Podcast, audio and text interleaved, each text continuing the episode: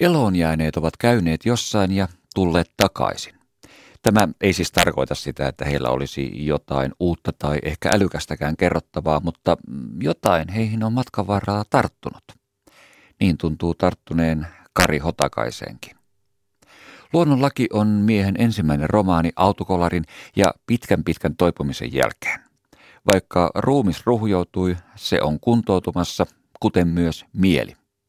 Kirjailijan päätyöhän on kuvitella ja sen taidon Kari Hotakainen on aina osannut.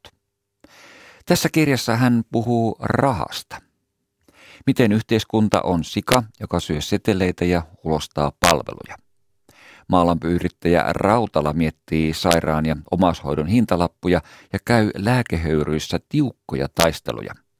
Milloin Aleksis Kiven patsas vinoilee, milloin Bob Dylan narisee huonekaluostoksilla Ikeassa, tai äiti Teresa saa Oscarin. Vastakkaisten asioiden rajat ovat liukuvia ja sanallisia. Jatkuvasti elävillä on suussaan suodatin, joka siivilöi syntyvää puhetta ja päästää ilmoille siitä vain osan. Eloonjääneet ovat aivan oma ihmisajinsa. Emme voi edellyttää elojääneeltä, että he ottaisivat siivilän käyttöön heti ensimmäisenä sairaalapäivinään. Potilastyössä Laura joutuu jatkuvasti tekemisiin pötköpuheen kanssa. Suista tulee valikoimatonta kamaa, e, joka hoitajien on sijoitettava oikeisiin lokeroihinsa. Joskus lokerot täyttyvät. Milloin? Sitä ei kukaan osaa ennustaa. Rautalan lisäksi tarinaa kuljettavat raskaana oleva tytär, omaishoitaja isä ja ihan kummasti Raimo Sailaksen näköinen ja oloinen leikkaaja. Myös Tanskan prinssi Hamlet saa osansa ja sitä pohditaan pitkään, kuten myös sitä, että onko Esko Salminen hyvä näyttelijä. On ollako vai eikö olla. Omaishoitaja isän mielestä tämä näkökulma on kummallinen. Pitäisihän sen prinssinkin tietää, että totta kai olla. Vain nuorella miehellä on kanttia kysellä tuollaista.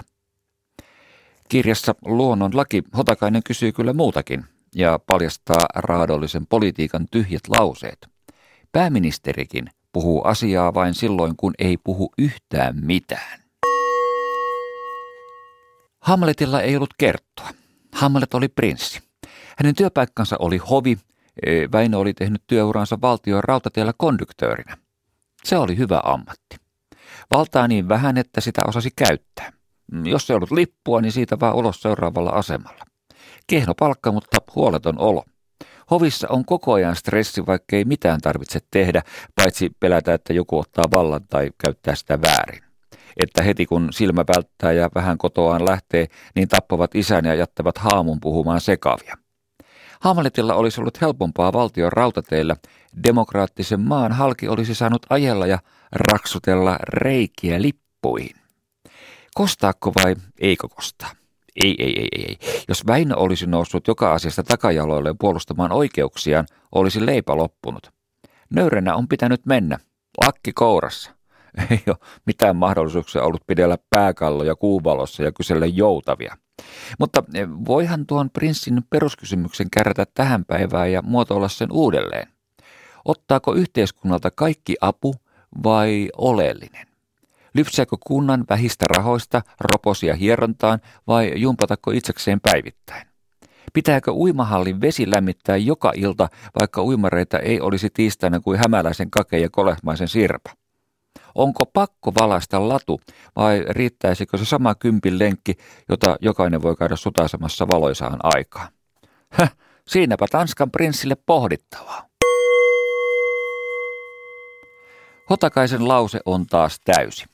Kieli ja koko kirja on samaan aikaan kevyt ja raskaana vertauksista ja todellisuuden painosta. Kun köyhät pannaan leikkauksella kyykkyyn ja vielä köyhemmät kyljelleen, niin Hotakainen on yhä pienen ihmisen puolella. Luonnonlaki on hyvä esimerkki siitä, miten yksityistä syntyy yleistä, traumasta taidetta ja samaan aikaan itkettävä ja naurattava romaani. Lue hyvin.